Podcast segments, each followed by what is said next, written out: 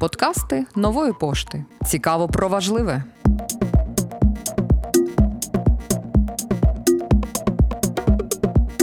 Добрий день, мене звуть Олена Плахова, директор з корпоративних комунікацій нової пошти. І сьогодні в нас новий випуск подкасту. Сьогодні у нас знову в гостях Андрій Кривошапко, CEO нашої компанії Постфінанс. І поговоримо ми про дуже важливу тему, особисто для мене важливо, яка називається особисті фінанси, гроші під контролем. Добрий день, Андрій. Доброго дня. Як власне ви контролюєте свої власні фінанси? Взагалі дуже сильно залежить е, від того, скільки грошей отримаєш. Бо якщо, ну, наприклад, зарплата настільки маленька, що вистачає тільки там на їжу, умовно, то контролюй, не контролюй, е, грошей не буде. Але якщо рівень зарплати умовно достатній, то тут вже починається історія, як контролювати. Да? Особисто я контролюю наступним чином: я отримую. Зарплату отримую аванс з е, тієї суми е, відмінусовую е, обов'язкові платежі, платежі за кредитами, певні там соціальні навантаження. Далі я відмінусовую інвестиції, які я хочу здійснити. Ну і потім вже певна сума залишається, яку ми сім'єю витрачаємо. А чи є якась градація, наприклад, скільки там по максимуму можете витрачати на харчування? Ну тобто там максимум, наприклад, 5 тисяч гривень і все? Ні, такого немає. Е, Власне, є певна сума, яку я виділяю на місяць на якісь поточні потреби. Це не тільки харчування, це оплата комунальних послуг, це власне заправка автомобіля, таке інше. Тобто, це це все разом. Ну а як взагалі контролювати витрати? От у нас з чоловіком була історія, коли ми отримуємо зарплатню обидва, да і у кінці місяця приходимо до того, що жодного накопичення ми не відклали. Да, І ми почали контролювати наші витрати, тобто писати, скільки чого ми витратили за місяць, скільки на харчування, скільки на авто, скільки на квартиру, скільки на дитину і таке інше. Чи має це сенс взагалі? Ну трюк в тому, щоб е, ті гроші, які ви е, хочете відкласти, е, забирати одразу. Тобто отримали зарплату і одразу забрали. А те, що лишилося вже, то якось витрачати. Звісно, це е, дуже має бути збалансована історія, тому що можна е, забрати все, а потім не дожити до кінця місяця. Е, ну, але треба вирахувати. А чи є якісь рекомендації, скільки там у відсотках, можливо, з зарплатні взагалі є сенс відкладати? Там 10% або 20%? Якщо ми говоримо про якийсь довгостроковий фінансовий план, умовно на пенсію, да, то не менше ніж 10% відкладати. Але якщо є потреба купити щось коштовне, наприклад, там е, до кінця року здійснити якусь покупку, яку ви там собі запланували, то я би відкладав би не менше ніж 30%. Угу. А чи варто взагалі знати, яку суму на який поток ти спрямовуєш? Звісно, так, це все ну це математика. А як це може ви знаєте? Порекомендуєте, як це вести? Може в Excel або є якісь додатки, які все допомагають? Дуже просто. Я використовую е, картку для більшості платежів. Там є історія, можна розкласти по категоріях, можна розкласти по сумах, по датах і так далі. Е, звісно, є витрати, які е, в нашій країні можна здійснити тільки готівкою. Ну, їх можна записати. Тут вже безліч варіантів. Нотатничок в Excel, як кому більше подобається. Як розподілити прибуток так, щоб на все вистачало, і на погашення кредита, і на все, що хочеться купувати? Ну, власне, перед тим як брати кредит, краще б розрахувати, скільки у вас відсотків піде. Е- Ну, взагалі на його погашення. Якщо вже історія е, така, що ви взяли кредит і Е, приміром, витрачаєте там 30 або 40% зарплати е, на той кредит, то так само його краще е, забрати відразу, як тільки отримали зарплату. І усьому іншому затягувати пояси. Саме тобто, так. це потрібно просто по-чесному собі сказати і робити, контролювати власне себе. Саме так. Це історія про самоконтроль і про контроль емоцій загалом. Чи правильно я розумію, що гроші це взагалі така дуже жорстка математика і дуже така дисципліна? Ну і так і ні. Загалом, якщо проаналізувати всі наші покупки протягом місяця, дуже багато є емоційних покупок, коли ми. Щось побачили, нам захотілося, і ми з кредитної картки їх купили. Тому в цьому сенсі гроші це про емоції. В термінах розрахунку, ну звісно, це Ну, якщо казати про емоції, це ж для цього, да? на касах, на прикасових зонах ставлять якісь такі штучки, які ти взагалі не думав купувати, але коли ти прийшов на касу розраховувати за все, за все, що в твоїй корзині, ти маєш що взяти, або там серветки, або якусь там солодощі для дитини, да, там, або щось. І, і, І коли вже захотілося, що робити? От рука тягнеться до того. Ну, зважити, е, чи це гроші кредитні. Якщо кредитні, то порахувати, наскільки буде більша ціна, і зрозуміти, чи треба, чи ні. По-друге, е, це взагалі така е, боротьба з маркетологами. Їхня ціль вам продати якомога більше. Ваша ціль подумати, чи воно вам треба. Це ж стандартна історія. Як заходиш в супермаркет купити батон хліба, а потім виходиш з повною сумкою. Значить, і без батону. І без батону. Значить, маркетологи гарно працюють. Все зрозуміло з прибутку, але як взагалі все-таки накопичувати гроші? По-перше, ще раз е, визначитись, скільки е, можна забрати з зарплати, яку суму, і потім повстає питання, е, що далі з тими грошима робити, як їх зберегти. Все дуже залежить від суми. Тобто, якщо грошей умовно небагато, то і варіантів інвестувати їх теж небагато. Я б радив би використовувати кошик валют. Е, купувати американський долар, купувати євро і частину залишати в гривні. Як їх зберігати, це вже на розсуд кожного. Можна обрати якийсь банк, відкрити депозит, відкрити картки, або зберігати умовно вдома, або в банківській чарунці. Тут е, безліч варіантів. Але думаю, що краще в декількох валютах зберігати. Якщо грошей небагато, але трохи більше там ніж просто для того, щоб відкрити депозит, ну там на кшталт 50 тисяч гривень. Чи можна і чи є сенс інвестувати в приватний пенсійний фонд, наприклад? Це дуже залежить від довіри. По-перше, по-друге, від ці цілі цих грошей. Якщо це е, ви збираєте гроші на умовну пенсію, тобто думаєте, як знаєте, що е, колись прийде той час, і е, треба буде ті гроші витрачати, власне, на пенсію, да, то тут треба дуже дуже зважити, який пенсійний фонд, е, скільки часу він існує. Як він буде інвестувати ваші гроші? Загалом це дуже дуже гарна ідея, але дуже ще мало пройшло років з того часу, як пенсійні фонди взагалі з'явились в Україні, і особисто я ну дуже з присторогою до них ставлюся. От що робити? Середня статистична сім'я, і в них купа, купа е, речей, які потрібно буде зробити у майбутньому, а зараз вони не можуть. От як то все регулювати? Ну, по-перше, можна більше заробляти.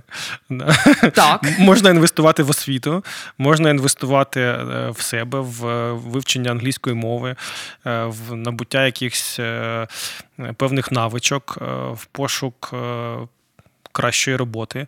Якщо ви молода людина, яка знає англійську мову, яка знає умовне програмування, то е, який сенс сидіти десь там е, в, в своєму селі, але в, або в маленькому містечку, можна поїхати в Київ заробити. Але тут повстає постає питання співвідношення вартості життя і, і заробітку. Дуже багато треба всього зважити. Стосовно того, як. Витратити ті гроші, чи зараз на відпочинок, чи на якісь інвестиції, чи на на дитину. Ну це особистий вибір кожного. Так, особистий вибір кожного, але в нас я вважаю, є така проблематика, що ми не знаємо, як то робити. Да? Тобто я приймаю рішення, що я е, вкладаю в долари, і вони в мене вдома там в якоїсь там скринці, тому що я не знаю, що з ними робити інакше. Ну, дивіться, якщо у вас е, є певна сума, і ви думаєте, що з нею далі робити, чи інвестувати, чи просто зберігати в доларах, е, то то е, тут є декілька підходів. По-перше, є е, такий термін апетит до ризику. Є е, ризикові інвестиції, є менш ризикові. Якщо умовно ризикові, то в українських реаліях це можна вкластися в квартиру на етапі котловану і чекати, чи добудують будинок, чи не добудують. Ціна набагато нижча, але є ризики, що просто не добудують. Але і прибуток, який можна отримати там на вартості цієї квартири, там від 30 до 50%. Коли добудують, то вже це інші гроші. Потім е, можна ці гроші інвестувати е, менш ризиковано в різні е, цінні папери, там особливо якщо мова йде про державні цінні папери. А чи є в нас взагалі якийсь ринок інвестування в акції міжнародних компаній? Тобто, чи можу я купити акції десь Apple? Так, десь приблизно два роки тому Нацбанк змінив законодавство, і зараз можна інвестувати за кордон.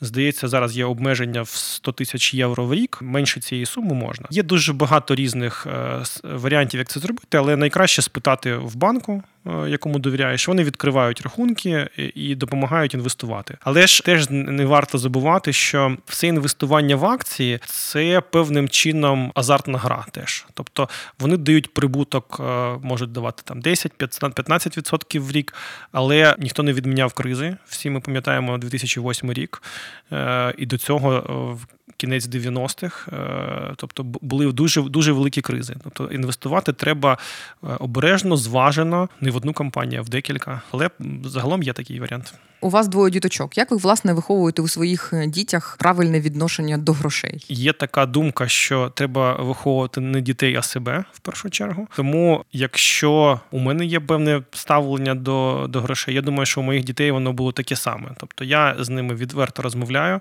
У мене буквально два або три дні тому я відвозив сина в школу, і у нас була розмова, що таке кредит, що таке вартість кредиту, як його порахувати. Моєму сину 11 років, але він зараз задає такі питання: а як це вартість кредиту? А отак. Тому е, просто відверто з ними розмовляйте. Розмовляйте е, про те, що гроші вони не падають з неба, але в той самий час е, в них немає нічого сакрального. Гроші це інструмент. Так, гроші це інструмент, але взагалі я так думаю, що якщо б мені мама розповідала, як воно розробляється, як взагалі керувати тими потоками, в мене було б менше проблем, я вважаю, з грошима. А у мене у житті були такі проблеми навіть у кризу 2008 року, тому що я не знала, як е, перестрахувати себе. Так чому потрібно навчитися там раз і назавжди, щоб не вставляти, як то кажуть, пальці у розетку кожного разу, як коли відбувається криза. Ну я думаю, що перше, що треба навчити дитину, і і самому навчитися, це має бути певний запас страховий, бо ніхто від ні від чого не застрахований, може статися що завгодно, і погане, і добре,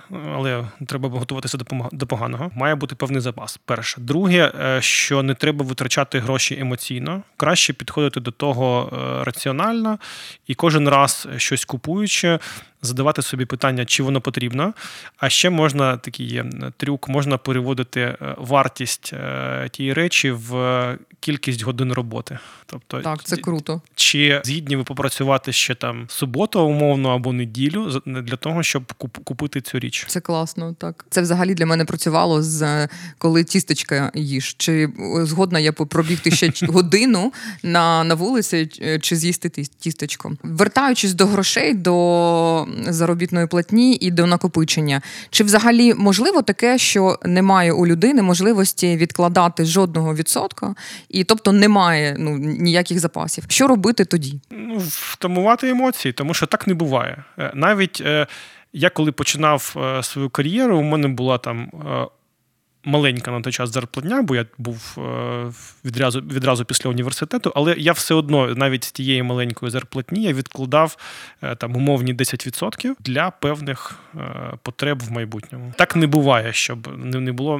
можливості відкласти взагалі нічого. Тобто, це взагалі може бути ілюзією, да? коли ми направляємо спрямовуємо гроші не зовсім туди емоційно, і тому стається таке, що немає що відкладати. Так. А чи є якісь книжки, які ви можете порекомендувати, як е, справлятися з власними грошима? Це таке філософське питання. Я взагалі не дуже люблю книжки про фінанси, е, тому що вони ну це про математику, да? це як підручник з математики читати.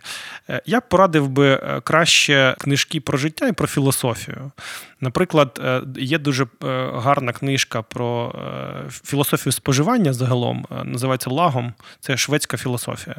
Це досить маленька, коротенька книжечка, така синенька продається. Я думаю, що вона вас вразить, якщо ви прочитаєте. Потім я би порадив книжку про теж про філософію, до речі, данську Хюге. Досить популярна вже зараз теж книжка. І через певне вгамування емоцій, через е, всі ті прийоми, про які ми вже говорили, е, можна прийти до того, що грошей залишиться більше, а задоволення від життя ми отримуємо теж більше. Тобто, це філософія про те, що від грошей взагалі наш настрій не залежить. Ну, скажімо так, е, залежить, але не прямо пропорційно. Тобто, не можна сказати, що якщо ми зробили покупку за 10 гривень і там за 100 гривень, умовно, то покупка за 100 гривень дасть щастя в 10 разів більше. Ми з вами записуємо подкаст напередодні новорічних свят. Чи можете ви щось побажати нашим слухачам стосовно грошей і нового року? Ну, по-перше, інвестуйте в здоров'я. Е, зараз така доба настала, що здоров'я це найголовніше. Воно і було раніше так, але зараз е, історія показала. По-друге, інвестуйте в себе, в розвиток, е, в навчання. По-третє, бажаю, щоб новий рік приніс вам просто більше грошей. У нас у гостях сьогодні у подкасті був Андрій Кривошапко, і ми говорили про особисті фінанси, гроші під контролем, які можна не тільки зберігати, а ще більше заробляти. Всього найкращого. Дякую. Вітаю.